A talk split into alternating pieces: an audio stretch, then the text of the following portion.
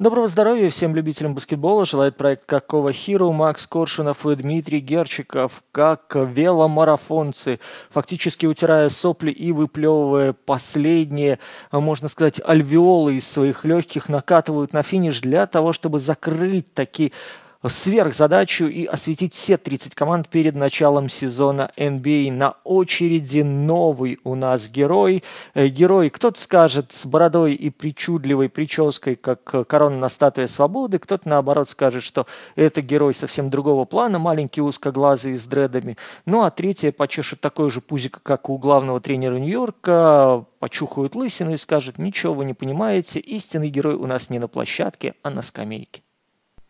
Боже мой, какой, какая интересная подводка к Нью-Йорк Никс. Ну да, друзья, первая нью-йоркская команда, у нас, э, на удивление, достаточно оба интересных состава, я имею в виду Бруклин и Никс, но Никс, конечно, более приоритетный, и сегодня поговорим именно о них, потому что очень, мне кажется, полярное мнение насчет этой команды. При этом, вот знаете, я как болельщик Манчестер Юнайтед, э, к сожалению, вижу аналогии. Каждое межсезонье новые надежды, новые э, какие-то пожелания, новые какие-то оптимистичные настроения, и каждый раз одно и то же. Поэтому давайте сегодня поговорим про Никс. Я очень скептически, сразу скажу, отношусь к команде, к тренеру, э, ко всему ростеру, поэтому давайте подискутируем на эту тему. Ну и вас тоже и в Манчестере, и в Нью-Йорке Лысый Корч тренирует команду. Слушайте, по прошлому сезону, подводя итоги, вроде все довольно неплохо. Регулярка пятая на Востоке, 47-35, 23-18 дома, 24-17 в гостях. Пятое место в конференции по среднему количеству набранных, восьмое по среднему количеству пропущенных. Два э, раунда в плей-офф. Первый преодолели 4-1, одолели Кавс, во втором легли под Майами 2-4. Но, что показательно, второй раз за три сезона пробивается команда в плей-офф, пробивается под руководством Тома Тибадо. Наибольшее количество побед за последние 10 лет э, набрано. Второй раз за 20 лет команда пробивает отметку в 45 побед и более. Э, команда, которая сейчас э, зависит отнюдь не от одного баскетболиста, а вполне себе может похвастать двумя, как минимум, ведущими игроками. Коллектив, который довольно молод, коллектив, который довольно перспективен и которому есть куда расти, и коллектив, который, ну, довольно приятное, скажем так, впечатление оставил после минувшего сезона, потому что практически в каждой из э, линий есть человек, о, о котором можно говорить позитивно. Плюс ко всему, давайте вспомним, что у нас э, Джулиус Рэндалл после того, как слишком завышенные ожидания привели его на дно, да, в предыдущем сезоне на сей раз выглядел уже вполне пристойно, там замахивался у нас на матч всех звезд и в целом выглядел уже существом вполне себе конкурентоспособным. Плюс э, Джейлен Брансон, который расцвел в отсутствии, наверное, рядом э, хороших болхендлеров, э, расцвел при полной свободе, при э, работе основным болхендлером, основным завершителем, основным разгоняющим атаки защитником, и плюс ко всему стал настоящим лидером, что подтвердил даже Стив Кер во время чемпионата мира, мы можем говорить, что, по крайней мере, процесс формирования костяка этой команды, ну, оказался довольно продуктивным. Ох, мне, честно, абсолютно не нравится Нью-Йорк ни в одном аспекте их игры, кроме Джейлена Брансона и, наверное, Айзея Хартенштейна. Я не понимаю пока что, почему все вот хвалят дядюшку Тибадо, потому что всем уже известно, но лично мне кажется, это какой-то совершившийся факт, особенно в 23 году, о том, то, что все команды Тибадо, они очень э, ограничены, они играют Э, он, естественно, нажимает полностью ресурсы, но команда не развивается при Тибадо никак, ни в какую степь. В этом сезоне, в этом межсезонье я читаю огромную кучу материалов, то, что как для э, Тома важны давление на болхендлеров, и вот, вот смотрите, у нас теперь есть Донта Дивинченцо, мы вообще защитно ориентированная команда. Честно говоря, в прошлом году я абсолютно ничего не увидел защитно ориентированно в Нью-Йорке Никс. Э, у них, по-моему, была 19-я оборона по ходу сезона. Я не понимаю, как Митчелл Робинсона нельзя научить основам баскетбола и хотя бы, ну, базовому какому-нибудь рим-протектингу, чтобы он был хотя бы плюсовым защитником на площадке. За все это время. Касательно нападения, ну, я в части согласен с Димой, но с другой стороны, я не очень понимаю, да, у них нападение третье, но нападение третье и в целом, почему Никс были успешны, э, здесь есть несколько факторов. Первое, Давайте посмотрим, сколько игр пропускали игроки Никс. И это, честно говоря, удивительная история, железные люди, потому что всем известно, что дядюшка очень любит эксплуатировать своих основных игроков, но Хартенштейн 82 игры, Квикли 81, Рэндалл 77, Барретт 73, Грайм 71, Брансон 68, Топин 67. Да там травм практически не было. И Митчелл Робинсон там только, по-моему, выбывал, но и он провел 59 игр. Если честно, то Никс шли в каком-то бешеном темпе в плане того, что они действительно не выбывали. Uh, у них был ровный состав, у них не было травм, у них слабый восток, у них uh, абсолютно а, очень ограниченное нападение, которое мне не нравится. Здесь по-прежнему такой же узколобый Рэндалл. Он стал, а, может быть, не такой эгоистичный, потому что все-таки теперь мяч больше в руках у Джеллина Брансона, к счастью. Но при этом это не делает эту, это нападение сколько-либо интересным лично для меня. Они также катают изоляции постоянно, они также делают драйв кики с входом и э, скидками. Единственное, что иногда мне нравится, как они органично встаивают в состав э, того же Хартенштейна, это небольшие минуты, но вот этот вот пасующий большой, мне кажется, один из немногих, кто действительно понимает, что происходит на площадке. Честно, большие сомнения, по-моему, в межсезонье, но сейчас, наверное, потихоньку по этому перейдем, если Дима не захочет со мной поспорить вот на том, что я сказал, а я думаю, захочет. Ну, поспорить с тобой нельзя только в одном, в том, что они действительно аномально были живы и здоровы в этом сезоне, только у Сакрамента меньше травм было, включая травмы и включая ковид. Если брать вот э, весь прошлый сезон, ну, я так понимаю, вообще отрезки, там плюс-минус э, статистика действительно сумасшедшая, и Нью-Йорку в этом смысле честь и хвала, что они смогли удержать своих игроков от э, таких просадок. Ну, либо на них, на молодых, заживало, как на собаке. Но относительно того, что ты там говоришь, э, в ряде моментов были противоречия, я не сказал бы, что это прям критично. Да, у них третий атакующий рейтинг, но при этом они играют 25-й темп. Да, у них 20-я э, реализация, но при этом они на третьем месте по штрафным и по подборам в атаке. То есть э, мы с вами понимаем, что это команда, которая возюкается и возюкается долго, это команда, которая не имеет много владений, но старается заковыривать из э, всего того, что есть, максимум возможного. И в контексте этого мы с вами видим, что в принципе получаем от того же Митчелла Робинсона практически 5 подборов нападений, он проигрывает только Стивену Адамсу, э, при этом ковыряет 67 с поля. Мы видим с вами, что есть плюс-минус хорошие идеи у того же Эммануэля Куикли, который у нас показывает, что может быть и хорошим заслоняющим для Брансона в паре маленьких защитников, и неплохим пасующим, надавая по 5 за игру. И в целом довольно неплохо он ведет защиту. Да и так, если посмотреть, вот два человека, которые приятное впечатление оставили, понятно, что есть Куикли, который в топ-10 у нас по field goals allowed находится по проценту, если смотреть на тех людей, которые минимум 500 бросков оказывали сопротивления. Ну и, понятное дело, Харт у нас в этом смысле просто большой красавец, учитывая то, что вообще после дедлайна вот на 790 минут регулярного чемпионата с ним в обойме Никс переигрывали соперника на 100 владений где-то на 12 очков. И э, мы с вами отметим, что при этом он еще умудряется и меняться в защите, умудряется закрывать несколько позиций и держать среди защитников э, место в тройке по э, подборам, да, получается, среди всех малышей, то есть там впереди только Гиди и Дончич, и второе место по подборам нападений.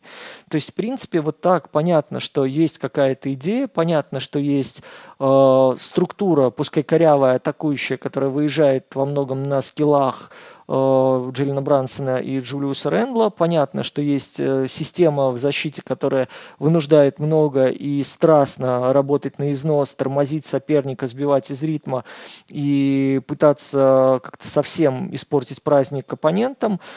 Ничего нового, опять же, для структуры Тибадо нет, но это позволяет на данный момент на Востоке с набором исполнителей ниже среднего, потому что у вас люди, ну согласитесь, отнюдь не самые стабильные, и в этом смысле, он посмотрите Китина Баррета, который э, дает 4 сезона, если так посмотреть, разброс э, с дальней дистанции, 40% на второй сезон, а перед этим было 32, а дальше 34 и дальше 31. И пес поймешь, что на самом деле да, есть в активе у этого парня и что на самом деле в принципе является его ударной силой и насколько он э, серьезен, скажем так, в использовании атакующим. То есть когда у вас есть такие нестабильные люди, когда у вас Робинсон по-прежнему полагается исключительно на блокшотинг, а не на работу головой, когда вас э, Том Тибадо настоятельно работает исключительно с большим на пятом номере и идеи с легким составом почему-то очень быстро убивает, хотя, опять же, с тем же Топином, которого отдали, эти идеи смотрелись вполне себе конкурентоспособно.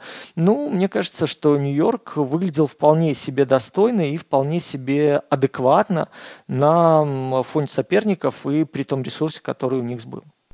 Слушайте, ну я сразу скажу, я несколько необъективно в плане отношения к Тибадо. Я никогда не был фанатом его команд. Пусть меня подаж... Про, про, проклят все фанаты э, Дерека Роуза. Я никогда не понимал даже возгласов по Дерека Роуза, когда все говорили, что этот человек вот он прям очень хороший разыгрывающий. Хотя, если вы видели топового пикового Дуэйна Уэйда и сравнивали его с Дереком Роузом, мне кажется, там пропасть огромная. И если вот представьте себе прямую, на одном конце у нас Дуэйн Уэйд, на втором Рассел Уэсбрук, то вот Дерек Роуз будет ближе ко второму, как бы это грустно не звучало.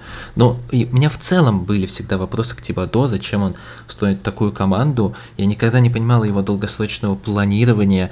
То есть, если у вас, э, ну вот Сан-Антонио и Девин Вассел, к вам приходит просто человек-шутер, фри опция. А давайте, пока у нас есть время, поучим его играть в хендов. А давайте попробуем, чтобы вот он выбегал. У них есть развитие, игрок развивается. действительно, когда не был травмирован в прошлом сезоне, выглядит интересно. У Тибадо нет таких вообще идей. Он такой, все, играем сейчас по максимуму, вы бегаете 40 минут, неважно, мы выигрываем здесь и сейчас. Нету ничего, какого-то планирования в долгую. И вот это межсезонье, я потихоньку буду к нему переходить, оно на самом деле очень сильно показывает все э, мои, скажем так, сомнения по поводу Никс, ну, как мне кажется. Давайте немного про межсезонье скажу. Мой любимый мув э, этого межсезонья было э, 6 и 7 июля, честно скажу. Э, Леон Роуз 6 июля подписывает якобы Топина, это родной брат Тоби Топина, а 7 июля обменивает Тоби Топина э, в Индиану э, на пик второго раунда, и несколько, по-моему, пиков второго раунда. Э, ну, как бы окей, ладно, странно, но ладно. На самом деле, это все их межсезонье было скорее подписанием контрактов двухсторонних, контрактов игроков на дальний конец скамейки, но затерялся здесь и Донте Девинченцо. Девиченцо очень важный игрок будет для Никс в этом сезоне, потому что и в интервью Тибадо говорил то, что нам очень важно а, улучшить наше бол pressure, ну то есть давление вот как раз на болхендлеров, на, пол, на плеймейкеров, то, о чем Дима говорил, чтобы а, создавать хаос, рушить а, комбинации, которые начинают стоить соперника, когда он переходит на твою сторону площадки. И в этом плане Донте Девинченцо один из лучших игроков лиги в целом. Он, когда проводил последний сезон в Милоуки Бакс, э, был по статистике лучшим игроком по прохождению заслонов. Она рассчитывалась как э, процент бросков игроков, которые обходили заслоны с э, опекой от Донта Дивинченци. И там самый низкий процент был как раз вот э, у соперников Донта Дивинченци, который оказывал прям ну какое-то лютое сопротивление очень правильно обходил заслоны. Сюда же и Джош Харт идет.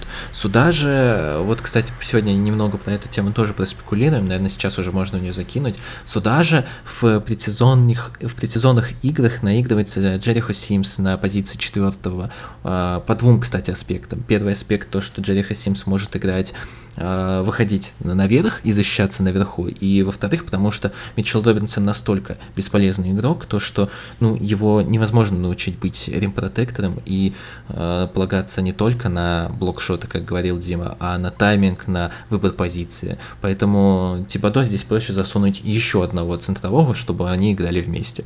Здесь, мне кажется, и Митчелл Робинсон не самый талантливый с точки зрения баскетбольного IQ игрок, ну и в целом Тибадо не самый талантливый тренер, который умеет э, делать из своих бигменов рим-протекторов качественных.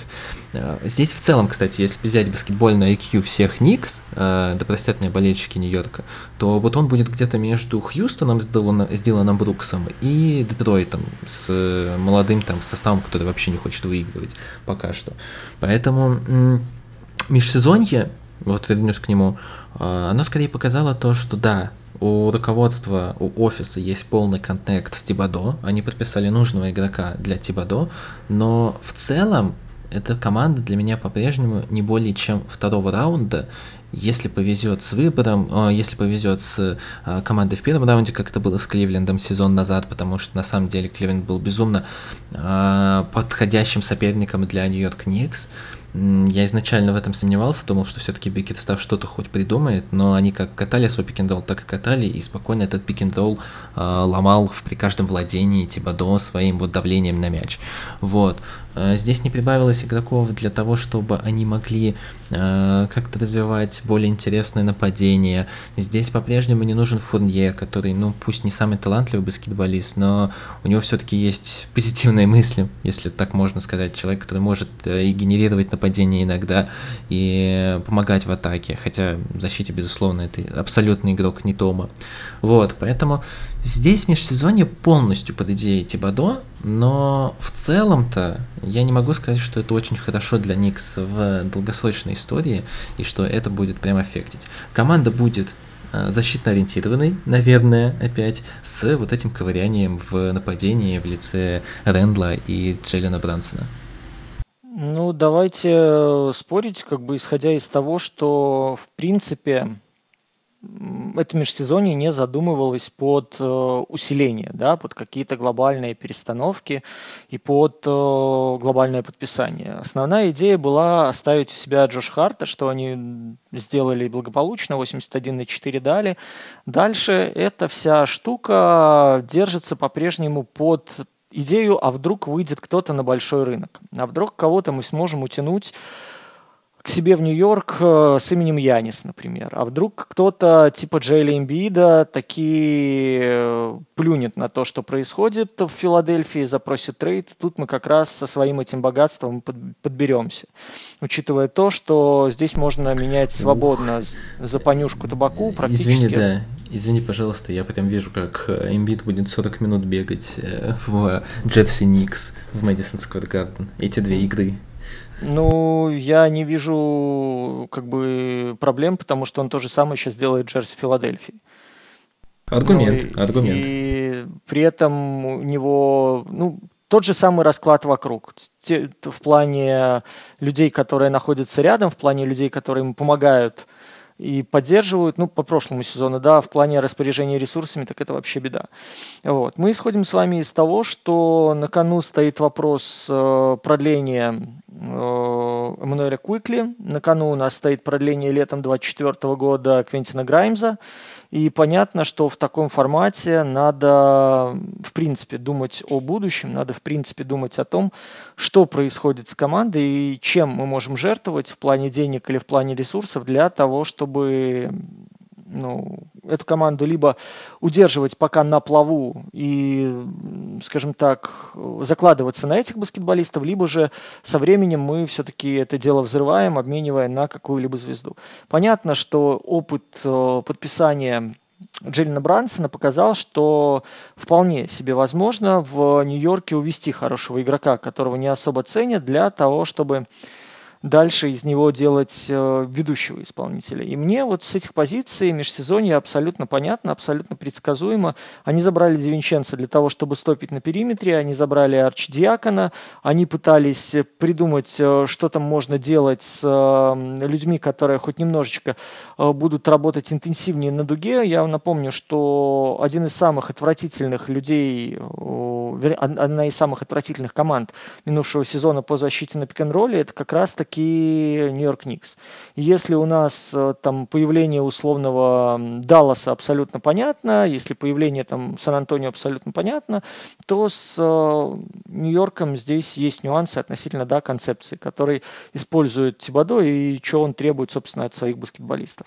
Так что давай здесь не сгущать краски, давай здесь, в принципе, не убивать людей, потому что они думают в долгу, насколько я понимаю, и надеются на что-то такое глобальное, как с историей, в истории с э, Джейленом Брансоном. Получится это или нет, ну, узнаем уже в самое ближайшее время. У нас, вы же видите, рынок сейчас ожидает чего-то очень большого и чего-то очень радостного в плане обменов, и Нью-Йорк, я думаю, своего последнего слова здесь не сказал. Ну, ты знаешь, вот давай все-таки остановимся на этом моменте. Э, два аспекта. Первое. Да не, мне тоже между собой непонятно. Но мне просто не нравится то, что я бы вообще не слушал Тибадо никогда в плане принятия решений. Э, для Ты меня как это капитан просто... Смолет. И вообще, сэр, мне вообще все не нравится. Да нет, нет, мне как раз нравится то, что Никста, они имеют все-таки идеальный рынок для привлечения звезд, но делают все, чтобы это и преимущество не использовать. Я опять сошлюсь на опрос анонимных игроков прошлого года, и почему все-таки не захотят э, в Никс переходить, и ну только если не получится какой-нибудь свой кронинг, который такой, нет, я обменяю тебя туда, куда хочу, э, что в целом мне бы понравилось, честно говоря. Э, но 40 4 или 45 процентов игроков лиги не хотят играть под руководством Тибадо, потому что, ну, он не при... Он, во-первых, не очень подходит под молодых звезд, которые, ну, более мягкие, ну, вы знаете, раньше была трава сильнее, звезды жестче, игроки суровей. Вот, поэтому молодняк не очень хочет играть под, Тибад... под Тибадо. И в целом-то я не могу их винить в этом. А, в... За кулисами НБА очень многое говорят, ну, по крайней мере, часть до нас доносится, думаю, говорят еще больше о методах работы Тома, о том, какие игроки ему подходят. То есть я не думаю, что звезды захотят сюда приходить. Точно не захочет сюда Зайон, хотя Зайон это вот была бы прям звезда для Никс, мне кажется, ему суждено когда-либо здесь оказаться. Имбит, не знаю, у меня большие сомнения по поводу того, что захочет. Может быть, Донован Митчелл когда-нибудь, он вроде бы как раз там уроженец Никс, вроде э, Нью-Йорка и болел за Никс в детстве, насколько до нас, по крайней мере, доходила информация. Поэтому здесь не удивлюсь, если Донован когда-то может оказаться. Но не ожидаю, что что вот слухи про Яниса оправдаются, честно говоря, мне было бы... Хотя, вот это как раз... Тибадо любит таких ребят, которые вкалывают и вкалывают. Возможно, это и хороший союз. Посмотрим. По крайней мере, пакет пока я не вижу, который Никс может предложить в обозримом будущем. Забирайте Касать... все. Забирайте все. Я думаю, слушай, опять же, мы говорим там об условном Рендле, да, согласитесь, что Ой. идея отдать Рэндла, кому-то втюхать Рэндла за звезду более высокого порядка, она не кажется сумасшедшей. Особенно с учетом того, что э, Рэндалл в минувшем сезоне, в позапрошлом сезоне показал вот этот вот уровень спада, учитывая то, что Рэндалл по-прежнему живет в своей вселенной, умудриться его запаковать и сдать как топа, это, это будет успех менеджмента. Ну, в это моем да. понимании. Не, это потому будет что, точно успех. Потому что идея сопоставить, э, ну, смотрите, у вас динамик гард, который умудряется делать абсолютно все на площадке и превращается в лучшего скорера, кормит передачами партнеров, э, стягивает на себя двух-трех соперников. Имей он мобильного большого со скиллсетом Рэндла, и вот почему ты заговорила о Зайоне, да, который очень хорошо парится в эту сторону, который особо не отягощает себя мыслями в наступлении выступлении обыгрывает по-прежнему только под левую руку. В контраст, в сочетании с таким же мобильным, хорошим э, гардом, который двигается и который постоянно на себя оттягивает внимание. Ведь посмотрите, даже в предсезонке сейчас Зайон при всех нюансах, да, мы берем его в сферическом вакууме, когда он получает подвижение в левую сторону, ну все, капсда, там даже комментаторы говорят, все, если он начинает движение, у вас нет шансов защищаться. Это или фол, или два очка. Вопрос в том, чтобы не дать ему получить, не дать развернуться, не дать двигаться, бла-бла-бла. Это понятное дело. Но контекст того, что на Брансоне постоянно сейчас э, опека плюс помощь, либо очевидный double с самого начала, и это облегчает действие вашему мобильному большому, которых в лиге сейчас очень много, и от которых многие сейчас э, писаются кипятком и строят вторую волну наступления. Вот это очень интересный был бы, как, говорят, dynamic duo, да, то есть динамичный тандем. И в этом смысле то, что ты упомянул Зайона, мне вообще было бы очень интересно посмотреть. Единственный момент, конечно, с Тибодо, вот ему было бы, наверное, сложновато работать, потому что он бы ел исключительно брокколи и какую-нибудь петрушку. Я думаю, Тибадо ему просто железо бы на завтра кидал бы, чтобы он это съедал. А, но, окей, не, давай резюмируя, а, межсезонье в целом оно ну, было понятное. А, из плюсов то, что ни, Никс, руководство и тренер работают воедино, и игроки подбираются по тренеру, это хорошо. Из минусов, что ваш тренер Тибадо, и игроки подбираются под Тибадо. Но это субъективно, здесь я предлагаю нашим подписчикам и слушателям подискутировать на эту тему и обсудить у нас в комментариях. Мы присоединимся к каждому вашему комментарию и готовы обсуждать и дискутировать. А, давайте дальше, наверное, к главной звезде, но здесь, я думаю, понятно то, что уже главная звезда это точно не Джулиус Рэндалл. А, Рэндалл по-прежнему очень... Э, Дима сказал, наверное, правильно, живет в своем мире. Вот э, у Рэндла есть... Был шикарный потенциал стать одним из лучших по point forward поколения, э, сделать то, что не смог развить в свое время Блейк Гриффин, э, когда вот он уже перешел в Детройт, когда он там действительно был и разыгрывающим, и человеком, который контролировал все нападение. И у Рэндла была замечательная возможность сделать э, это все гораздо лучше, потому что у Рэндла есть и здоровье, у Рэндла есть и в целом необходимая скорость, необходимая латеральная подвижность, чтобы двигаться хорошо, чтобы обыгрывать игроков, чтобы продавливать игроков. В общем, Рэндалл был идеально сложен для этого. Но Туннельное зрение, невозможность, непонимание того, что такое эффективный баскетбол, хотя я с удивлением, честно говоря, а, почитал его интервью в эту предсезонку, у него там спрашивали про выбор бросков, ну, без гнобления Рэндла, просто спрашивали про его выбор бросков, на что он ориентируется. И Рэндл рассуждал в целом очень логично. Он говорит, ну ты больше, чем два. Дальние, средние брать не нужно, это плохие броски. В целом-то рассуждает хорошо, но на самом деле, если мы заглянем в статистику э, Джулиуса Рэндла, то у него примерно где-то 20% всех бросков это дальние и средние. Э, и так это было на протяжении многих сезонов. Сейчас чуть-чуть пошло на спад, но в целом там все равно очень-очень-очень-очень большая цифра, которая пугает. Э, Рэндалл по-прежнему, если видит перед собой стену в лице двух-трех игроков, то сразу в нее врезается и начинает кидать свои дальние с отклонением без шансов. Что в целом и произошло в серии Схит, когда э, Майами стали просто играть э, зону, то Нью-Йорк ничего не смог придумать, особенно с Джулиусом Рэндаллом на площадке. А, главная звезда остается Джейлен Брансон. Неожиданное подписание, которое ругали все, включая меня, точно ругали. А, я точно ругал подписание Джейлена Брансона, потому что он получил контракт звезды, не являясь звездой.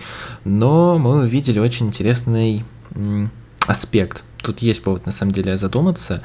А, первое, то, что Джеллен Брансон ушел от Луки Дончича, получил полную свободу действий, и оказывается то, что а, Лука не так уж сильно-то и делал Джеллена Брансона лучше, как должен это делать плеймейкер.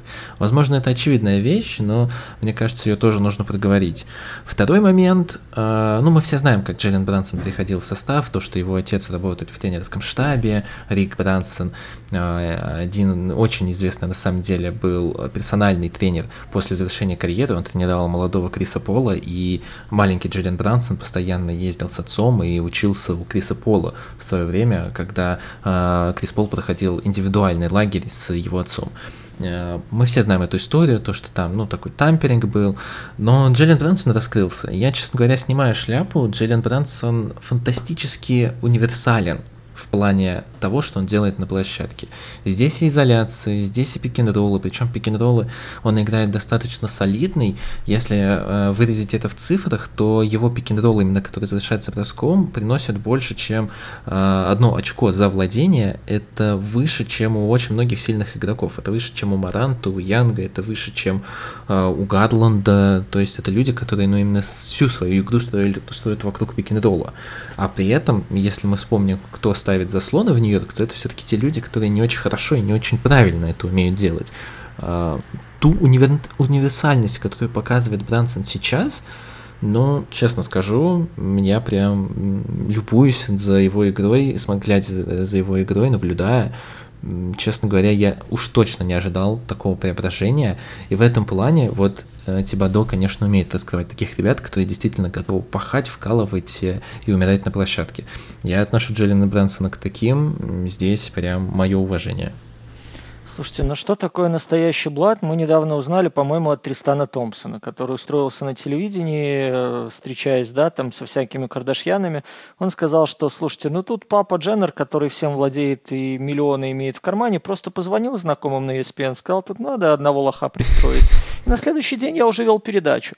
Вот это я понимаю блат. Вот это, честно говоря, как человек э, почти два десятка лет отработавший на телевидении, я бы тоже хотел знать, с кем так можно замутить, чтобы сразу вести передачу Не, ну ты знаешь, на ESPN. Ты знаешь. Из реальных людей. Вот, поэтому относительно этой истории с Брансоном, Слушайте, мне очень нравится сама идея того, что делал Том Тибадо, потому что, вы помните, маленький звездный игрок, постоянно у него был в команде, маленький думающий человек, от которого многое что зависело, маленький скорер, который умудрялся раскрывать площадку для всех остальных своих партнеров. И, в принципе, если по командам Тибадо смотреть, такой человек ну, присутствует обязательно. И ему тренер больше доверяет мяч, ему тренер больше доверяет решение. А если глянуть на вот весь подбор маленьких, за исключением Брансона в Нью-Йорке, да, вот до даже до отъезда Дерека Роуза очевидно было, что самый большой интеллект у этого Роуза и был, который у него в Чикаго играл. В остальном очень большие проблемы были с организацией атаки, и все сводилось к тому, что где бы ни оказывался Рэндалл, на первых усах, на вторых, на дуге, сразу шла передача в левую часть площадки, где он обычно мяч получает. Ну, обычно там в районе первых усов и дальше начинает двигаться. Потому что если он глубоко а, опускался, это было позиционное нападение, ему туда засунуть довольно тяжело. Если он высоко оказывался, сложности с заслонами, о которых правильно сказал Макс. Ну, в принципе, я вот сегодня уже упоминал, да, что Квикли в основном ставит заслоны Брансону наверху, когда они играют пик-н-ролл гард-гард. Э, в принципе, огромная проблема вытащить э, того же Робинсона, ну, с Хартенштейном чуть меньше, он вам наверху пространство освободит, но добежать вниз для того, чтобы получить передачу от маленького освобожденного под пик-н-ролл, ему уже довольно сложно.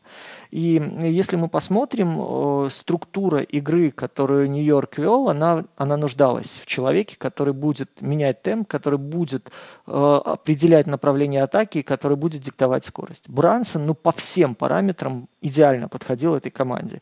И здорово, что они его подобрали. Второй момент про Рэндла, о котором хочу я сказать, это то, что, слушайте, он уже работает и с э, психологами, он работает там с каким-то специальным ментальным коучем. Он пытается уже там каких-то демонов внутри себя одолеть, и, насколько вот он рассказывал, он уже вообще как буддийский монах, да, то есть погружен в дао, спокойно ко всему относится, его ничего, ничто не цепляет и так далее. В этом смысле жить, наверное, проще, но в баскетбол играть сложнее, потому что все-таки здесь это драйв и эмоции, которые должны так или иначе влиять на ход событий, должны тебя либо бесить, либо толкать на какую-то ну, ступень совершенствования, что ли. Потому что пасующий Рэндл, Рэндл, играющий внутрь-наружу с партнерами с любой стороны, это, конечно, было бы очень хорошее оружие, которое раскрывало бы площадку для Нью-Йорка. Но то, что этого нет, то, что с этим есть большие проблемы. Он чаще будет ждать возможности обыграть, э, развернувшись через плечо и двинуть дальше к кольцу, чем отдать на противоположную сторону. Но вот в такой же позиции часто довольно мы Сабониса видим. Посмотрите, что делает Дамантес, и посмотрите, что делает Рэндалл.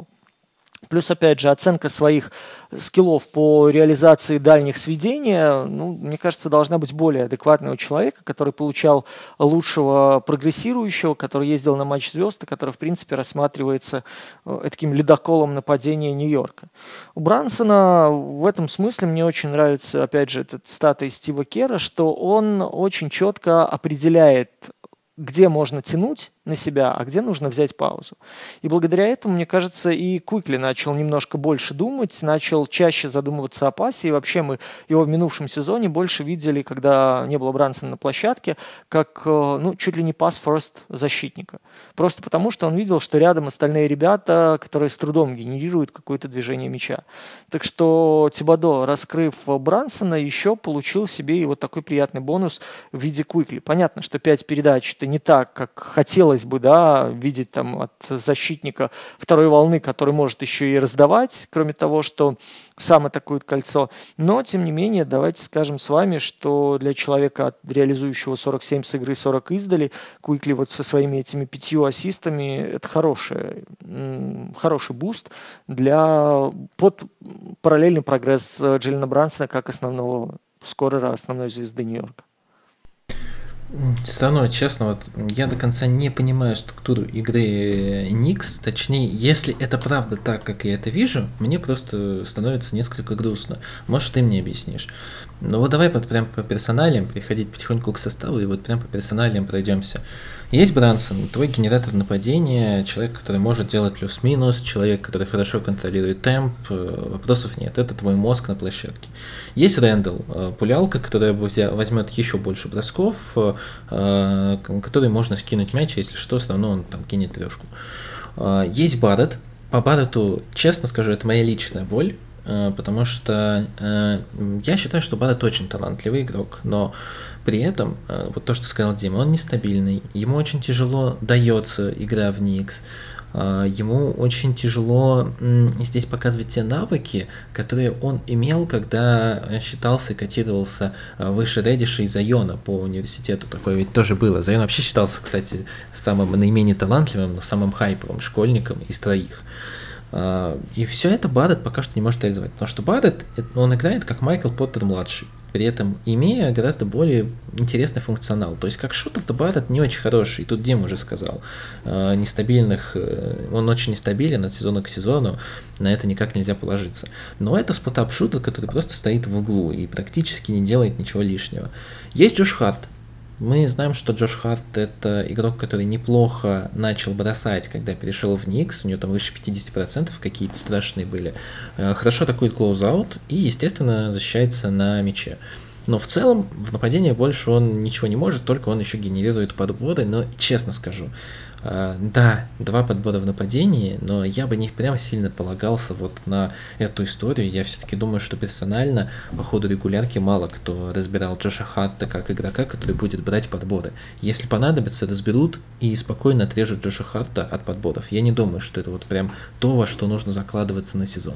Квентин Граймс, э, в целом-то это то же самое, что Джош Харт, только Э, без подборов нападения и с более стабильным броском из-за дуги, э, что в целом неплохой такой пруф. Э, Квикли. Здесь давай отдельно поговорим, потому что по Квикли все-таки для меня он всегда был человеком, который ну, в основном может сыграть пик ролл такой Лу Уильямс. Стандартный, классический Лу Уильямс, они пикового состояния. Про больших давай попозже, про них отдельный разговор, но вот как все это должно функционировать, если здесь банально есть игроки, которые просто стоят в углу, есть Айза Скоттер и просто Джеллен Браунсон. Исходя из того, что я вижу, что здесь только Джеллен Браунсон просто сам должен выбирать э, вектор нападения, да и все.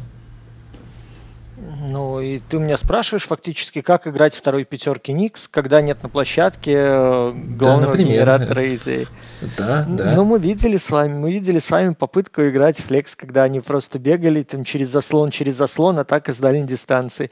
Мы видели попытки атак э, в транзишене, довольно специфические, не самые продуманные. Мы видели с, с вами рывки в легком составе от кольца до кольца с попыткой, а вот сейчас я на себе затяну э, двух-трех игроков, кто-то обязательно ляпнет мне по руке и э, будет фол.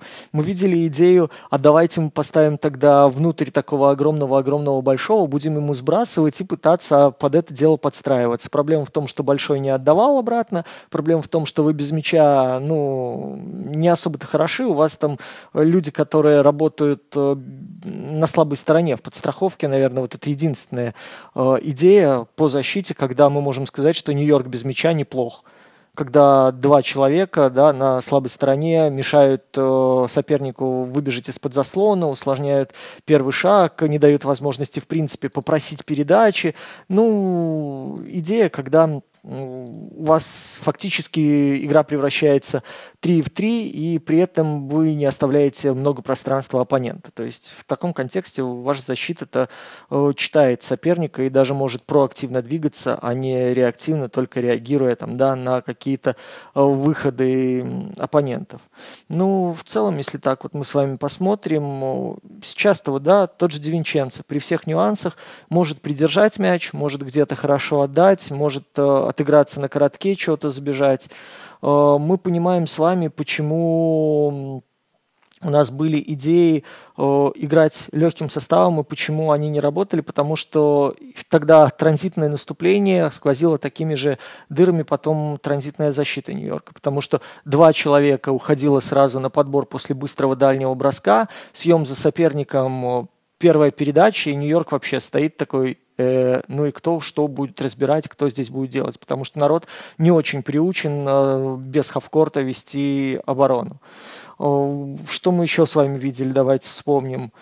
Э, ну, попытку в три маленьких, да, вот опять же, тот момент, который стоит отмечать, это появление Харта которое очень многое скрасило, очень многое э, нивелировало в защите, потому что он здорово менялся, потому что он здорово мог и пойти тормозить главного скорера соперников, быть первым стопером на мяче, останавливая оппонента и давая возможность там, тому же Граймзу потом да, лазить через заслоны и еще медленнее делать атаку соперника и упрощал очень серьезно жизнь конкурентам. То, что он мог сам лезть внутрь и искать атаки, искать первый подбор, ставить спину не хуже того же Митчелла Робинсона – это немножко Нью-Йорк сдвинуло с мертвой точки.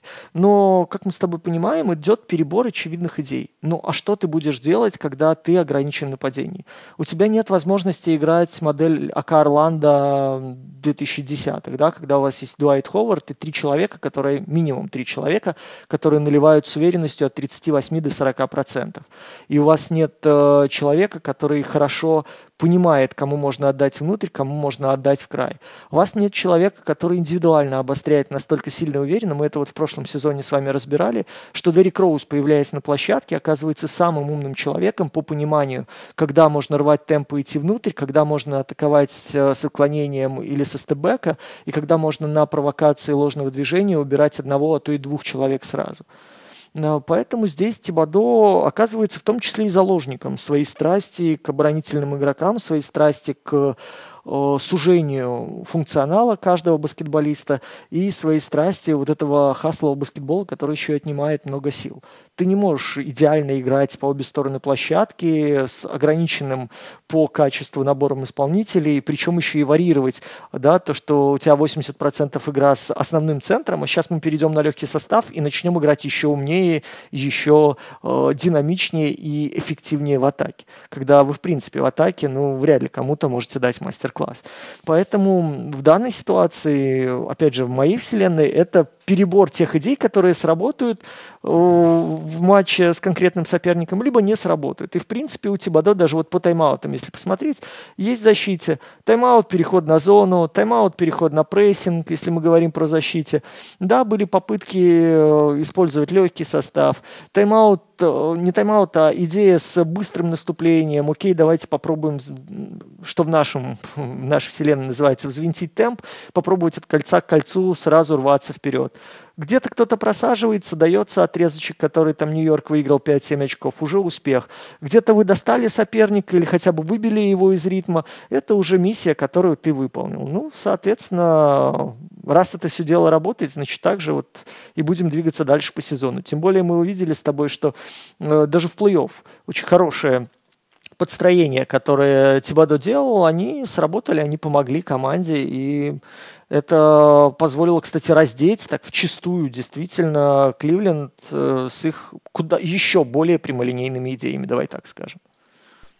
Ой, да, это на самом деле это вот лучше, можно, можно и не делать превью про Кливленда, это лучшее описание того, что происходило и что нас ожидает в следующем сезоне. Ну ладно, все равно про это продискутируем попозже. А, касательно состава, перед тем, как перейти к большим, я, наверное, еще один вопрос задам ты еще лучше меня знаешь, кто такой Эван Фурнье, как он играет, но плюс-минус всем понятно, что может дать Эван Фурнье и почему он не играет. Потому что банально это не тот человек, который будет защищаться и давать вам импакт в защите. Но даже при всем этом понимании я все равно не вижу причин, почему Тибадо его так игнорирует. Потому что, ну, Брансон есть, окей, есть э, э, по сути, второй человек, который будет вести второй юнит, ну и все, у тебя больше нет людей, которые мож, могут генерировать хотя бы самые базовые владения. Почему не играет Эван Фурни? Почему его никак не использует Тибадо? Я вижу это как вот просто настырство от тренера старой школы, который, ну, все поставил крест на игроке, а, а уберите его куда-нибудь подальше. Ну, слушай, Тибадош объяснял очень просто, что окей, я его пару раз выпускал в сезоне, я ему давал время, посадил, а потом мы пошли на хороший рывок, потом мы дали 37-22, потом у нас исправился нет-рейтинг, потом у нас э, люди, которые получали свое время, они более органично вживались, вписывались и понимали свои функции, я не стал ничего менять. Ну, вот это и был его прямой ответ. А, что он может дать с нападения? Слушайте, ну он хорош, когда он с мячом, когда он а, тянет идеал на себя, когда он главная звезда. И даже в сборной Франции, заметьте, когда возникали проблемы, а, Фурнье выглядел хорошо, когда возникали колоссальные проблемы с задними в таком случае вот казалось, что он то светлое пятно, которое может издали попасть, которое может протащить мяч под давлением от своей лицевой хотя бы на чужую половину, не используя заслона, убегая один в один. Он тот человек, который может что-то там сыграть э, в первом номере. Это опять же, помнишь, когда нам э, над нами смеялись еще с Егором, когда мы записывались о рассказах о Фурнье как о первом номере, да, что он умудрялся mm-hmm. во Франции первого, второго и третьего играть. Но он постоянно должен быть с мячом постоянно сам должен определять вектор наступления, определять э, ту угрозу, которую несет сам, и только потом раздавать партнерам. В этом смысле, ну, Тибадо согласен, когда такой функционал завязывается на Брансоне с его скиллсетом, совершенно не понимает, почему команда должна зависеть от Фурнье. Э, честно говоря, я этого тоже не понимаю. Вклад в защите ну, слушайте, с э, тем, опять же, с той самоотдачей, которой выходят люди с позиции 1-3 в Никс, мне очень сложно представить, что Фурнье с кем-то может так тягаться и э, давать, опять же, тот же импакт, который, ну, как Граймс, например, дает. Вот э, здесь очень банальный, мне кажется, расклад, который Тибадо, собственно, и не скрывал. Ну и плюс мы помним с вами, что Тибадо все-таки ну, дядька-диктатор да, то есть если вы знакомы с ботоксными или с усатыми диктаторами, то вы прекрасно понимаете, что это люди, которые вообще не переносят никакой критики. Была реальная история о том, что начале прошлого сезона э, Фурнье пожаловался ассистенту главного тренера Никс, там второй или третий, я не помню уже кто, что бляха-муха. Ну, причем не то, что пожаловался, знаете, такая вот история, что типа, да ёптыть, посмотри, он этот засрался, я не хуже играю, я на тренировках впахиваю, я вот, ну, точно бы выглядел не хуже. Окей, сказал и сказал. В тот же день об этом узнал Тибадо. Все. Ну, как бы ты вот. фактически поставил под сомнение решение тренера, иерархию, которую тренер вывел. Ты пошел то обсуждать не с Тибадо, а вот ляпнул это, ну, скажем так, в общий доступ. Ну, все. Ты за это получил наказание, которое тренер считал разумным.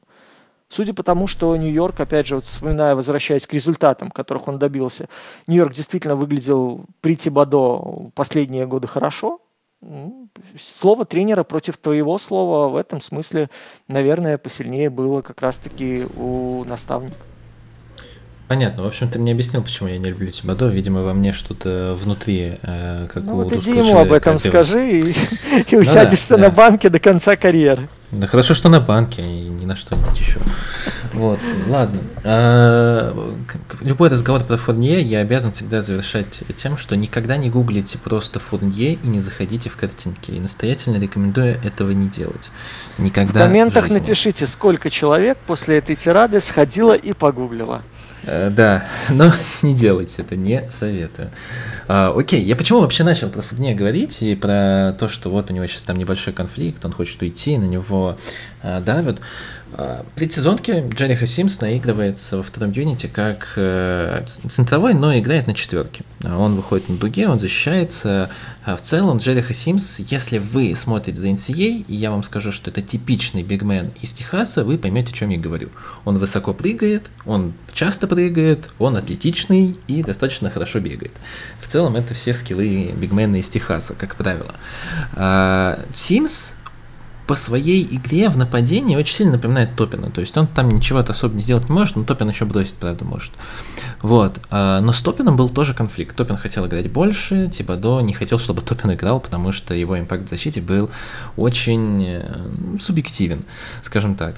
А, Топин уходит, при этом э, Джерри Хасимс активно наигрывается как игрок, который вроде не высказывает недовольство, всем доволен, готов бегать.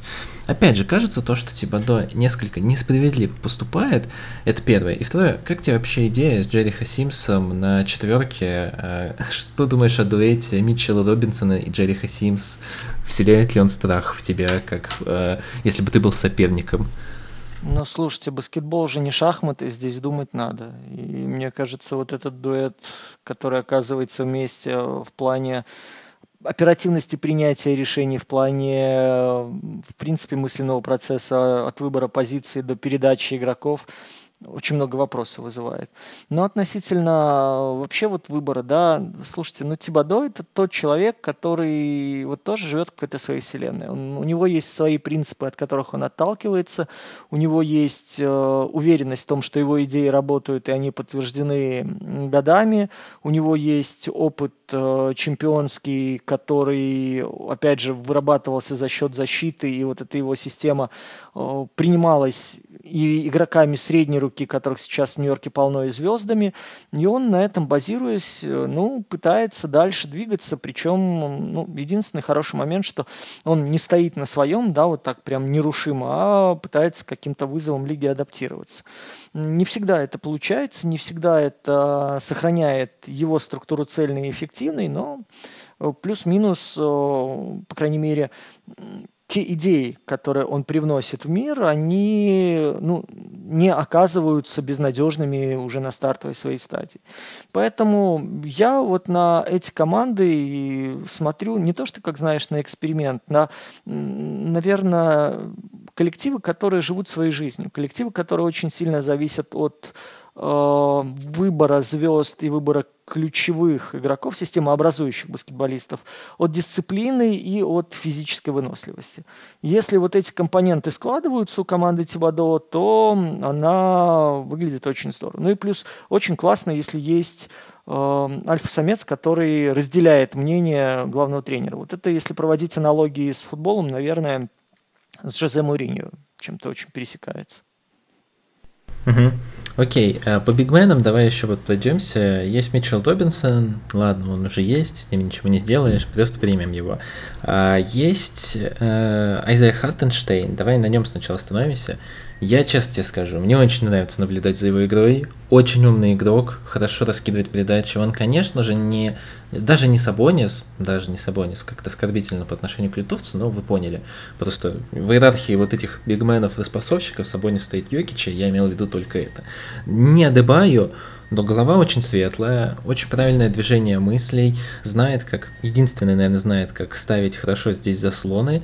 Слаб в защите, безусловно, но не могу сказать, что он хуже, чем тот же Митчелл Робинсон. Почему он играет меньше и нравится ли он тебе так же, как мне? Ну, мне кажется, что это вопрос интенсивности. Это, ну, в принципе, вот большие игроки, опять же, я в этом смысле всегда привожу пример Сашу Кауна, который обладал отличным защитным скиллсетом, который очень продуктивно действовал и в Европе, и в Америке, но это игрок э, интенсивных отрезков. Ему важно было провести внятные 3-4, 3,5 минуты подряд, после чего вот выработка ресурса, она достигала максимума. И ему необходимо было взять паузу, ему необходимо было перезагрузить батарейки для того, чтобы дальше приносить пользу на площадке. Ну вот, мне кажется, только с этим может быть связано такое использование. Плюс ко всему, опять же, мы не знаем, что, что происходит на тренировках. То есть, опять же, мы не знаем коммуникации, мы не знаем четких установок, которые дает Тибадо, что зависит от большого, что он не должен контролировать, кто как соображает, кто как читает, игру в таком контексте, ну, опять же, без таких водных довольно тяжело ориентироваться, но я вот пока для себя такие, такое видение как бы даю и из этого исхожу. Ну, Но относительно так. нравится, не нравится, да, да, да. слушай, ну, мне кажется, ты его немножко переоцениваешь. Но это дело вкуса, что уж тут сказать. Э, Окей, ладно. А, давай тогда потихоньку, наверное, переходить э, к последней теме по Никс и нашим ожиданиям по ходу следующего сезона. Что мы ожидаем, возможно, какие-то прогнозы. А, я скажу честно, что я ожидаю очень простого, в меру простого э, выхода Никс в плей-офф. Я думаю, они будут даже близки к получению преимуществ домашней площадки, потому что все-таки, но Бостон, Милоуки, они, понятно, должны забирать эту конференцию спокойно. Филадельфия, шатка, валка, наверное, должна э, где-то быть рядом с стойкой, а вот за четвертую позицию здесь уже и Кливленд будет где-то рядом, и те же Никс. В общем, здесь можно побороться за это место, чтобы опять иметь преимущество. Не удивлюсь, если у Тибадо все получится. Э, я ожидаю видеть, наконец-то, наверное, финального решения по Баррету. Пятый сезон, ну, уже пора. Потому что если в этом сезоне не прорвет, я думаю, от RJ дальше нет смысла ничего ожидать. Это получится вот такой вот игрок, который так и не смог в, попасть в нужную команду, где ему дали возможность потупить один сезон, вот по-хорошему потупить, как это было с Энтони Эдвардсом, когда он приходил в Миннесоту. И первый сезон они дали ему мяч, ну, дали мяч хуяч. Что в целом Эдвардс делал на протяжении первого сезона. Дальше научившись на ошибках, когда Финч его подвел, показал, как нужно делать правильно, э, на следующий сезон Эдвардс выглядел разительно другим игроком. Тут, конечно, и рука Рубио сказывается, который водил его за ручку по площадке, э, но вот хотелось бы, чтобы Барретта этот сезон стал несколько другим. Но я сильно сомневаюсь, что, что это произойдет, потому что вот эта диктаторская дисциплина в рамках Никс от дедушки, дядю, дядюшки, дедушки, здесь ну, не даст просто просто возможности развить. Я очень, как фанат защитных команд, э, но при этом Никсы, честно скажу, я не входят в топ 23 команд, которые я собираюсь смотреть в этом сезоне, но из всех игр, которые я хотел бы посмотреть, я очень хочу посмотреть дуэ, как будут соперники с структурированной, хорошей, организованной э, системой нападения будут подстраиваться против э, Харта и Дивинчинца одновременно на площадке эти люди могут очень хорошо разрушать любой, любые владения в самом зародыше. Э, в этом отношении мне, конечно, очень сильно хочется посмотреть, э, как будет адаптироваться команды и получится ли вот этот мысленный пинг-понг. То есть э, что-то придумают, как нейтрализовать этих игроков, после этого начнут адаптироваться Нью-Йорк Никс. Очень интересно будет посмотреть. Ну и последняя вещь, это, наверное, защита против пик то, о чем сегодня говорил Дима. Я, честно говоря, не вижу путей решения этих проблем, потому что основная идея Никс — это разрушать атаки в самом начале. То есть не доводить даже даже до взаимодействия на пик-н-ролле. И это может работать, но это не будет работать всегда. Такой высокий уровень интенсивности, и если травмы опять обойдут Ник стороной, хотя это будет очень странно два сезона подряд, а, то это останется проблемой. А, Робинсон не понимает, как защищаться на пик-н-ролле. Хартенштейн, э, ну, тоже не могу сказать, что сильный защитник в этом плане. И здесь не остается особых вариантов. У меня ожидание, что Никс посыплются после такого сезона, который они выдали в прошлом. И здесь э, скажется прежде всего нюансы по здоровью людей. Но я очень хочу, чтобы этот прогноз не оправдался, потому что я всегда переживаю за любых спортсменов, и каждая травма, особенно когда ты это, допустим, комментируешь, в эфире видишь, ну, по мне бьет, э, хоть я и профессионально не занимался, но понимаю, что это значит для людей. Я надеюсь, что мы с вами, ну, по крайней мере, я хотел бы, да, наверное, все-таки это ожидание больше хотелки, чем реальность. Э, я хотел бы понять, э, кто будет вторым плеймейкером в этой команде, и увидим ли мы дальше с вами движение от Квикли в эту область. Я, по крайней мере, очень хотел бы это наблюдать и это зафиксировать. Второй момент. Э, я хотел бы узнать, где потолок Харта, потому что пока по универсализму этот игрок у меня в по минувшему сезону входит в топ-5 по универсализму, эффективности, профиту и самоотверженности действий. И тому, как он был заряжен в плей-офф, э, ну, меня вызывало исключительно уважение.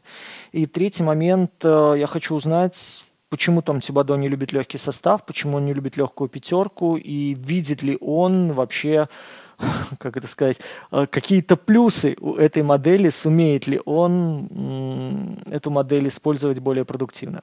Потому что если ты хочешь двигаться дальше туда вот к, опять же, полуфиналу конференции хотя бы, да, и там сгорать не 0-4, попав там под условный Бостон или Милоки, то тебе надо с такой формацией уживаться и такой формацией оперировать. Так что для меня вот это вот момент если не истинным, то, по крайней мере, один из самых э, любопытных тактических вопросов, связанных с Нью-Йорком, так точно.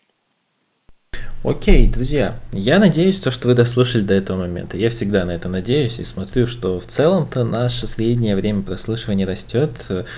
Надеюсь, это потому что интересно, а не потому что вы собираете на нас какой-то компромат, где мы выдаем какой-то бред, чтобы нам предъявить его в конце сезона.